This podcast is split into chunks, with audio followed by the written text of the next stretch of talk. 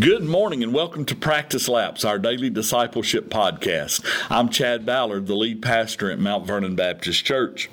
Psalm 100 is a favorite psalm of, of many of us. And, in verse 4 it says this Enter into his gates with thanksgiving and into his courts with praise. Be thankful unto him and bless his name.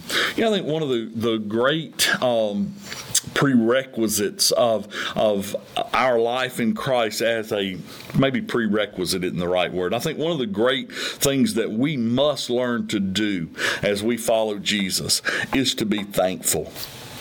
We tend to think of Thanksgiving uh, when November rolls around, and then it's just a, you know we don't talk about it a lot. I don't think uh, most of the rest of the year, but it is so important that we develop a habit of being thankful for all that God has done.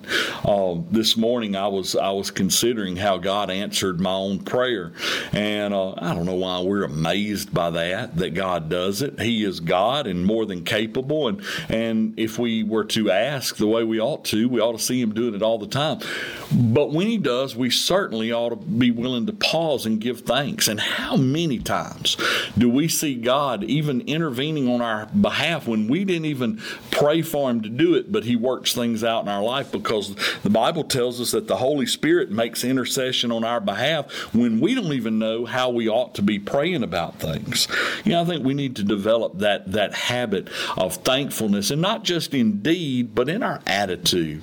Uh, I read a story last week about a preacher. He was riding on a train and he saw this very well dressed man, and uh, his wife was next to him, and she was dressed expensively and had on all kinds of jewelry and things.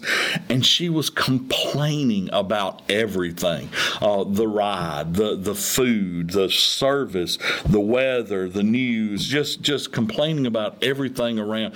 So the preacher, for whatever reason, decided to engage the couple and just said, asked the man what kind of business he was in, and and the man told him, and he said, well, what does your wife do? And the man looked there and said, she's in the manufacturing business, and he said, really, what does she manufacture? And uh, the man said, she manufactures her own unhappiness. You know, I think we do that a lot of times. I think just. Um, in our selfish nature. We tend to manufacture our own unhappiness.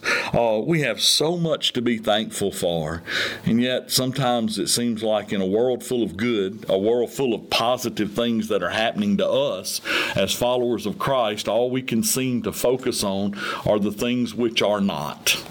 You know, as I thought about that, I think it's important to understand we can turn that around.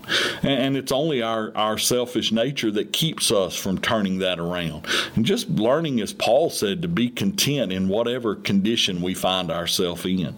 Now, I know every day is not easy, but we ought to be able to be thankful no matter what. So let me give you this is going to sound like the most juvenile, simplest thing, but I want to give you something to consider. Maybe if you catch yourself and you say, Man, I'm not being thankful, I, I don't have the attitude that I ought to have, maybe just say, You know what, I'm going to pause here for just five minutes.